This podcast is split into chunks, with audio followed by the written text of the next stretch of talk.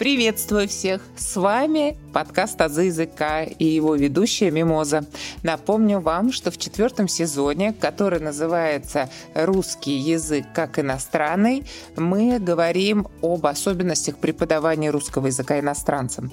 И вот во второй части уже нашего сезона мы, так скажем, сместили ориентиры, говорим об этнических особенностях изучения русского языка. У нас уже был эпизод «Русский язык для греков», был эпизод русский язык для китайцев. Сегодня у нас сразу две аудитории мы решили объять. И будем говорить о том, как изучают русский язык турки и как изучают русский язык латиноамериканцы. Объясню почему. Да, мы так сегодня говорим, потому что в гостях у нас сегодня Екатерина. Это сотрудник Центра языкового тестирования Санкт-Петербургского государственного университета. Екатерина, здравствуйте.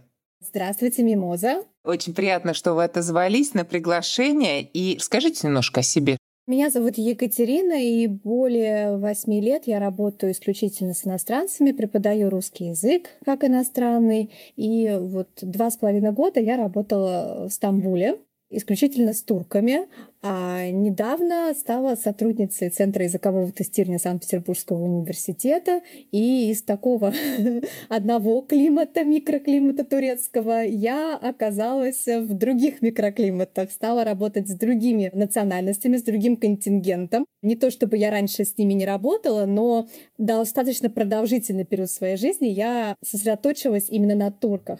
И поэтому такой переход для меня стал ну, очень-очень интересным и непривычным. Да, это точно. Смена достаточно кардинальная. Екатерина, давайте тогда вот к этому опыту жизни в Стамбуле, да, и работе с турками мы и обратимся. Расскажите, пожалуйста, где работали, какие у вас были студенты? Я работала здесь, в Стамбуле, в университете, на подготовительном факультете и на отделении бакалавриата. Мои студенты — это будущие филологи, русисты, которые изучали как русский язык, так и русскую культуру, литературу. Это были студенты, которые увлекаются нашей страной, да, или каким-либо образом хотят в будущем связать свою жизнь с работой в России или с русскими людьми. Я ни в коем случае не хочу ничего плохого говорить о турецких студентах, но у турецких студентов есть свои особенности. И с ними нужно мириться, как это понять и простить, знаете. Это все касается турецких студентов, потому что это те студенты, которые, ну, в отличие, допустим, от тех же китайцев, японцев, которые все-таки преподаватели воспринимают как,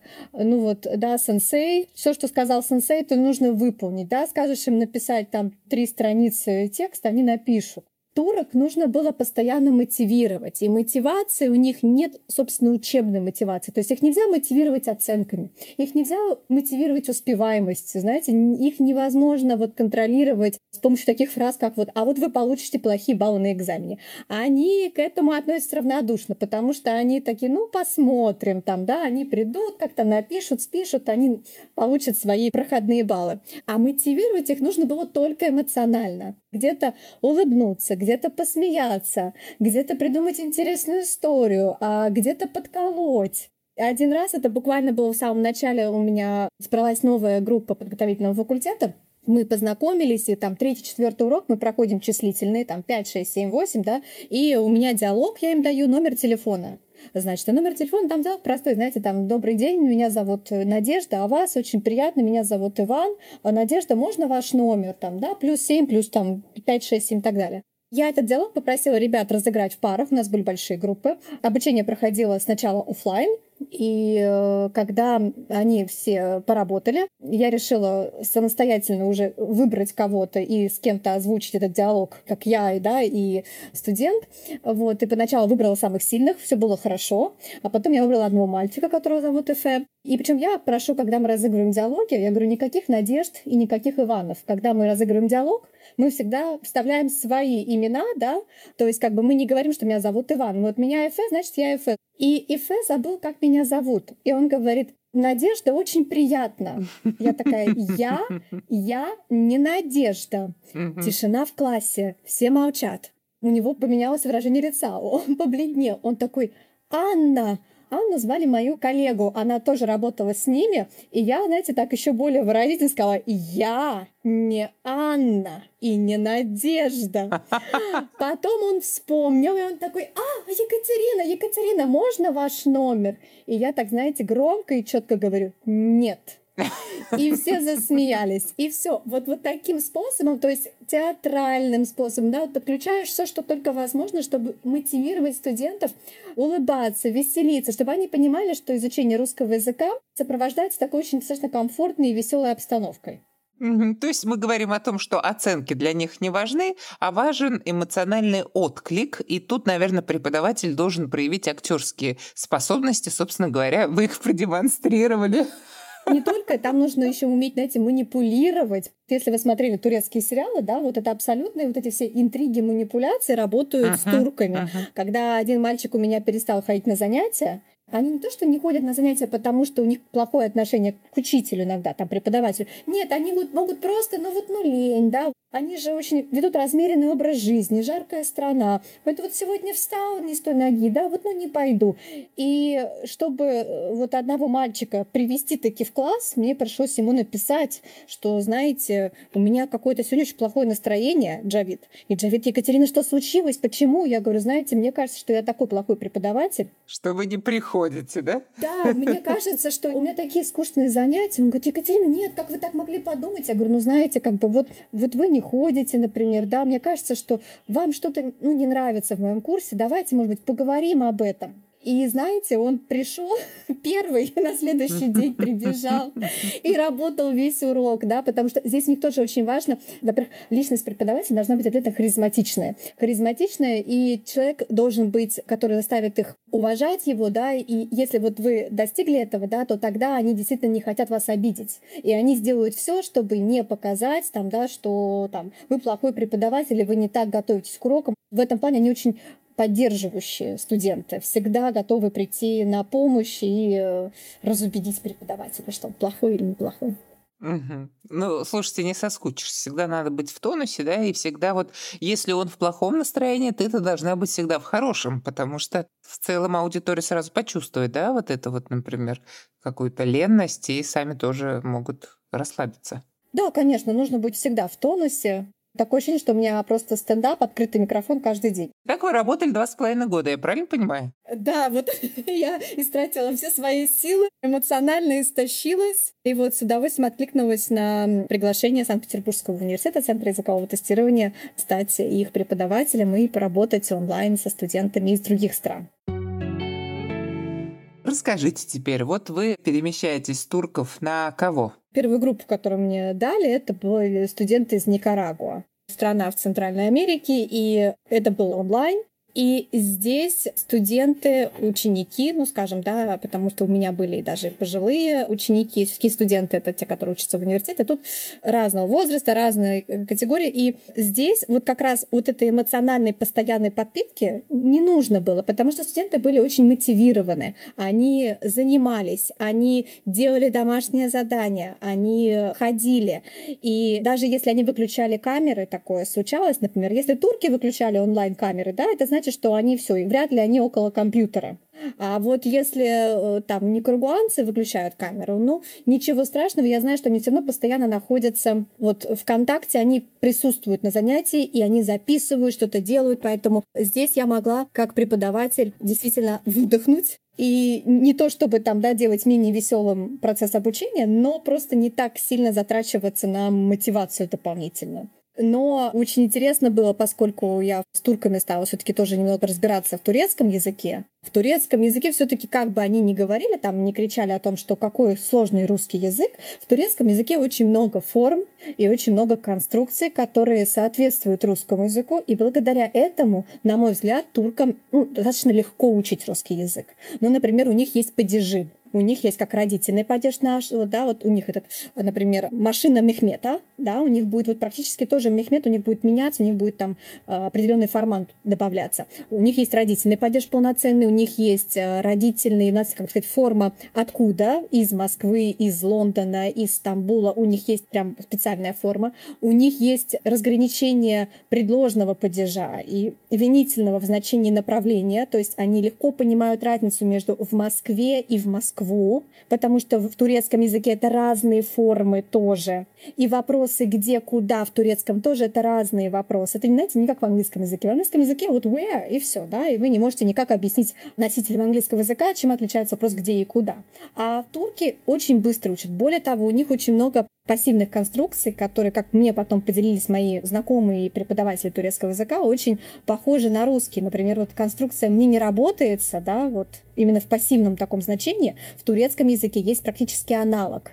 Не я не работаю, а мне не работается. То есть я хочу работать, я не могу работать, и я не знаю, почему я не могу работать. Да? Вот в турецком языке есть такие же абсолютно синтаксические структуры, которые позволяют выразить вот эту пассивность. Ну, я думаю, в этом плане мы культурно сближаемся очень с восточными нациями. Вот эта фатальность, наша вера в авось, у нас в авось, а в Турции это иншалла, знаете, да, ну вот дай бог. Угу, да. Да, да. Иншалла мы встретимся. Иншалла мы встретимся, это значит, скорее всего, не встретимся. Поэтому в этом плане туркам было легче взять русский язык, как мне показалось. Никаругуанцы, как носители испанского языка, в испанском языке, вы знаете, нет падежей. Да, у них есть падежная система, которая распространяется на местоимения, но существительные у них без падежей. И поэтому им, конечно, было очень трудно. И я видела, все-таки разница языков, хотя, да, кажется, турецкий и русский, да, uh-huh. и испанский и русский. Но вот испанский и русский как будто бы стояли дальше друг от друга, чем турецкий и русский. Более того, очень интересно, что я помню, это еще было, когда я работала раньше в Москве, у меня был студент из Колумбии, он, э, когда выучил причастные и депричастные формы, он их стал активно использовать постоянно в разговорной речи. И я его просила, я говорю, Стебан, пожалуйста, у нас причастие и депричастие — это исключительно письменные формы. В испанском языке все глагольные формы, они активно используются как в письменном, так и в устном языке. Поэтому для них это тоже очень сложно перестроиться и какие-то формы не использовать, да, и какую-то делать дистрибуцию, да, что вот эти формы на письме в основном, эти формы э, в основном в устной речи, да, вот им это сложно. Так что вот, да, были интересные вот грамматические такие трудности с э, студентами из Никарагуа. Друзья, прошу ставить лайки на Яндекс Музыке, а также 5 звезд и отзывы на Apple Podcasts. У вас есть возможность читать тексты моих эпизодов. В описании эпизода есть ссылки на сайт Boosty и на сообщество ВКонтакте, где за донаты вы сможете читать тексты.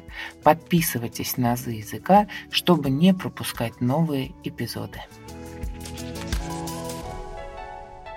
Скажите, может быть, о каких-то непосредственно даже не фишках, а об особенностях изучения русского языка с точки зрения лексики или грамматики, что бы вы отметили? Очень интересная есть история. Я себя очень сдерживала во время урока, чтобы не засмеяться. Понятно, что лексически какие-то слова у нас все таки пересекаются, да, или если не пересекаются там, с испанским языком, но тем не менее значение мы понимаем, и, например, у нас это немного в другом контексте используется слово, но тем не менее мы можем догадаться.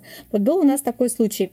Онлайн урок с Никарагуа у меня. Причем уроки у меня были ночные, знаете, 12 часов ночи. А у нас разница во времени, да, получается такая? У нас огромная разница, по-моему, 9 часов разницы во времени. То есть, представьте, 9 часов. Да, я забыла вам сказать, что когда ко мне на первую встречу там пришло большое количество студентов, да, я со всеми знакомилась, и один студент, ученик, у него в зуме стояло слово «Ленин», а. фамилия Ленин, и он представился как меня зовут Ленин. И я же не могу никак поправить, я же не могу просить паспорт показать, да, поэтому я просто, знаете, представьте, что мои соседи в 12 часов ночи слышат, как я разговариваю с компьютером, говорю, здравствуйте, Ленин, очень приятно, Ленин, меня зовут Катя, а вас?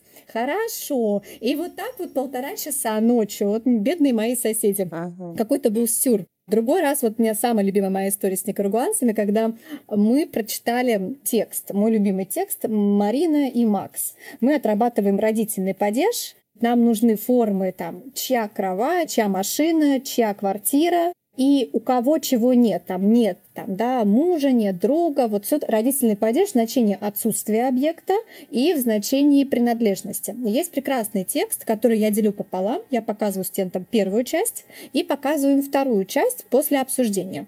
В первой части написано, что есть Макс, У него есть подруга Марина. У Макса нет квартиры, поэтому Макс живет на квартире Марины. А у Марины хорошая большая квартира. У Макса нет машины, поэтому он ездит на машине Марины. А у Марины большая красивая машина джип. Макс не работает, поэтому целый день он спит на диване Марины. А Марина художник, она, значит, у нее есть талант, и у нее нет времени. Но Макс очень красивый. У него большие черные глаза и хорошая фигура. На этом текст не заканчивается, но я всегда скрываю одну часть текста, и я говорю студентам, спрашиваю, как вы думаете, Макс хороший или нет? Угу. Причем турки, интересно, реагировали на этот текст, что ну, почему бы и нет. что интересно, да, для мусульманской культуры вдруг мои турецкие султаны, да, сказали, что почему и нет. Это, в принципе, нормальная ситуация. А когда я со студентами из Никарагуа обсуждала этот текст, одна девочка Улиса говорит, Катя, я думаю, что Макс — это паразито. И самое, что интересно, она подобрала слово из своего родного языка, который, по-моему, идеально вписывается в наш контекст, и он отражает все, что она хотела сказать. Но согласитесь, звучит смешно. Макс паразито. Катя, я думаю, Макс паразито. Вот. Потом я показала им вторую часть текста, и оказалось, что Макс это собака. Вот, сразу же все успокоились. Хорошая фигура. И черные глаза, да? Да, да, он умеет вилять, ну там последнее предложение, он умеет вилять хвостом, и у него всегда хорошее настроение. Uh-huh. А, вот.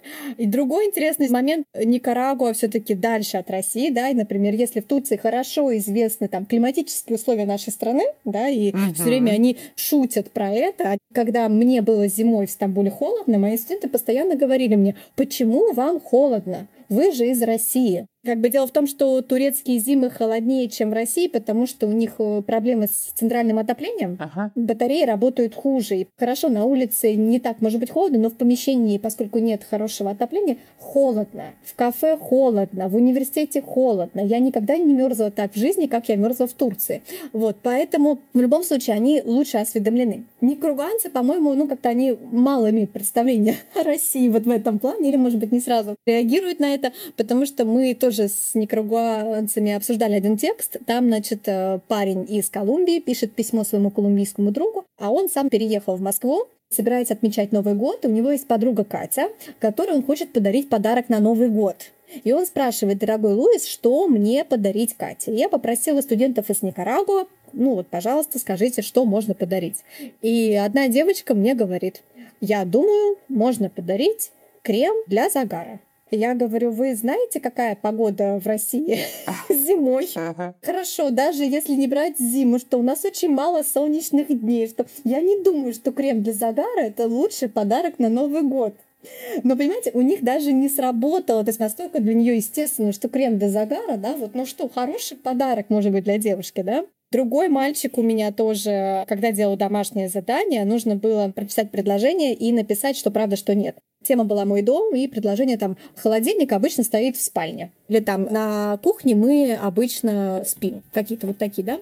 И у меня было одно предложение, которое было правдой. Я специально стараюсь делать такие задания, чтобы, знаете, немного ломать ожидания своих студентов. Вроде бы все все неправильно, да, и тут бац, одно правильное предложение. Мне было «мы спим в спальне». Но, наверное, он подумал, что ну раз все остальные предложения неправда, то, наверное, и здесь что-то тоже какой-то подвох. И он написал мне в домашнем задании «нет, это неправда, мы спим в игровой комнате». Угу. Я сразу представила другую игровую комнату, мне стало очень смешно. Знаете, я иногда боюсь переспрашивать, думаю, может быть, это я просто, ну, как-то не так думаю о своих студентах. Может быть, действительно нужно спать-то в игровой комнате. Есть специальные игровые комнаты в Никарагуа. Вот такие были забавные случаи. Насколько это важно, когда ну, между вами такое большое расстояние, то, естественно, и вот эти вот все культурные моменты, они, конечно же, вылезают, а вылезают они вот в виде таких ошибок, да, лексических ошибок, скорее всего. Я вообще люблю вот такие вот истории, потому что, как мне кажется, в процессе преподавания РКИ преподаватель расширяет кругозор. И вот еще раз утверждаешься в мысли, да, что люди все разные, я имею в виду, да, жители разных стран, и вот здесь вот культура, наверное, и погода, и все вместе диктует особенности характера, наверное, да. Это правда. Знаете, я, наверное, до работы с никарагуанцами я не знала ничего о Никарагуа. Мне пришлось открыть карту, найти эту страну перед тем, как с ними начать заниматься. И потом в процессе работы, когда, допустим, мы говорили о родном городе, а, они мне рассказали, что я теперь знаю, что столица Никарагуа Манагуа, и вот там какие достопримечательности. Это очень-очень все здорово, и мне всегда очень действительно интересно, как студенты раскрываются, как они заставляют меня тоже влюбляться в их страну. Ага. Вот у меня сейчас студенты из Южной Африки есть, да, я никогда в своей жизни раньше не думала о том, что я бы хотела поехать в Южную Африку. Но тут тоже были несколько презентаций про родной город, показали фотографии, показали местные блюда, и мне так захотелось поехать. То есть это такая вот реклама стране, и это на самом деле это очень ценно и очень важно в процессе обучения показывать студентам. Это вот мой принципиальный подход, что не только я прихожу их учить, но и я прихожу учиться у них, потому что они могут мне рассказать о своей культуре, они могут мне рассказать о своем менталитете, и что они сами для меня тоже большой и новый мир. Конечно. Я думаю, что это очень важно им тоже показывать. Вообще, мой девиз «учить и учиться». Мне кажется, вот мы, как преподаватели, так скажем, да, находимся вроде в позиции ведущего в процессе образования, но согласитесь, аудитория или один ученик, или вот большая аудитория, она всегда тоже формирует личность преподавателя, вносит свои какие-то коррективы. Я с вами полностью, Екатерина, в этом плане, конечно, согласна. Скажите, пожалуйста, может, еще какие-то веселые истории, вот именно страноведческие ошибки расскажете вы нам, или еще, может быть, истории вот просто из своего опыта профессионального? С Никарагуа, наверное, у меня не так было много прям вот смешных, потому что, вот как я повторюсь, да, они очень мотивированы, очень серьезные ребята, да, и вот, ну, то, что они там не знали какие-то вещи о России, ну, это ничего страшного. С турками у меня было больше вот такого личного отношения, и там, конечно, какие-то постоянные турецкие сериалы случались, тоже часто привожу этот пример. Есть хороший текст, называется «Отцы и дети». Мы тоже с никарагуанцами читали этот текст. Я читала в разных аудиториях, и с китайцами мы этот текст читали. С кем только мы не читали, потому что это хороший текст, и он отрабатывает конструкцию, там, кто-то хочет, чтобы другой сделал что-то, да, то есть, чтобы союз и прошедшее время, там, мама хочет, чтобы сын убрал комнату. И в тексте «Отцы и дети» отец хочет, чтобы сын был строителем, так же, как и он, отец хочет, чтобы сын носил костюмы, а не джинсы, отец хочет, чтобы сын слушал джаз, а не рок, и отец хочет, чтобы сын не встречался с Катей. По какому-то случайному, я не знаю, просто какому-то совпадению, девушка тоже у сына Катя зовут, и значит, что у них много общего, сын рассказывает, но папа не хочет, чтобы они встречались, папа хочет, чтобы сын встречался с Машей, их соседкой. И вы знаете, сколько раз работала с этим текстом, всегда все студенты адекватно реагировали на текст, и э, я обычно спрашиваю, мы слушаем его, я говорю, скажите, пожалуйста, по пунктам, кто что услышал, что папа хочет от сына. И вот мы начинаем обсуждать это. И только турецкая аудитория, вы знаете, вот у меня были турки, которые, когда прослушали этот текст, вместо того, чтобы отвечать на вопрос, один студент поднял руку и сказал, Катя, почему папа не хочет, чтобы сын встречался с Катей? Почему? Я говорю, ну, Ахмед, я не знаю. И тут другой студент Мустафа выкрикнул, папа хочет встречаться с Катей. Вот. И все, понимаете? И тут же турецкая драма, да, что вот папа оказывается тайно влюблен в Катю, и он не хочет, чтобы сын встречался. Это типичный сюжет турецкого сериала. Вот типичный. И турки в этом плане, кстати, они вообще в целом ко всему материалу мы недавно, в прошлом году, вместе с моей коллегой и Центром языкового тестирования с ППГУ мы выпустили пособие по лексике «Русская лексика для жизни. Теория и практика». И что я, что моя коллега, мы когда писали материал, то есть там объяснения и задания, мы их прорабатывали вместе с нашими студентами, мы просто смотрели, как, насколько хорошо, здорово все идет. И вы знаете, у меня был студент частный турок, с которым я эти задания в своей все решала. Комментарии были, знаете, вот абсолютно не по грамматике, не там по лексике, а вот по сути, да, а вот почему Виктор, который работает программист, не хочет там поменять работу? А вот почему? Постоянно говорите комментарии, там Виктор и Анна расстались. Интересно, почему они расстались? Да, вот, то есть все время они пытаются, турки, уйти за пределы задания, чтобы я им объяснила, это, как сказать, подводное течение, да, что, что там за этим стоит, за этой фразой. В этом плане остальные иностранцы, в том числе никарагуанцы, абсолютно остаются в пределах текста. И они они понимают, что это учебная ситуация, что если мы читаем про Катю, это не значит, что действительно там папа не хочет, чтобы сын встречался с Катей. Виктор, программист, наверное, тоже хочет встречаться с Катей. Я уже прихожу к такому выводу. Нет, там, знаете, я вот просто пытаюсь вспомнить, там была какая-то история, что какой специалист нужен, нужно прочитать и сказать в этой ситуации, какой специалист нужен. Угу. И там было, что не работает сайт, нужен программист, и мой студент турок, он раскритиковал меня, сказал, что программисты не пишут сайты, для этого нужно вот такой-то, такой-то. То есть, понимаете, они рефлексируют не над грамматикой и лексикой, они все время рефлексируют над содержанием. Ну вот это то ли любопытство, то ли вот приставучесть вот к каким-то мелочам, что ли. Я даже не знаю, как это объяснить. Может быть, и правда вот это все сериалы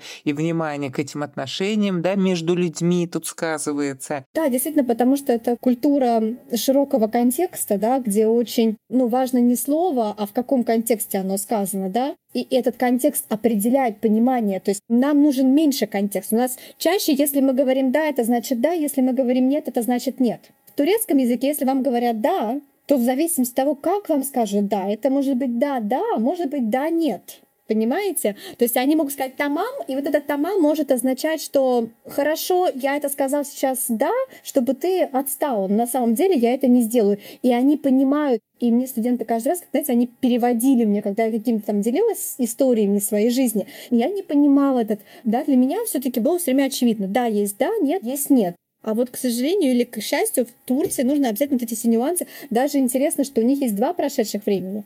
Одно прошедшее время — это если ты был очевидцем событий, а второе прошедшее время, если ты не был очевидцем. То есть, например, если идет снег, и тебе там сказали прогноз погоды, ты услышал, да?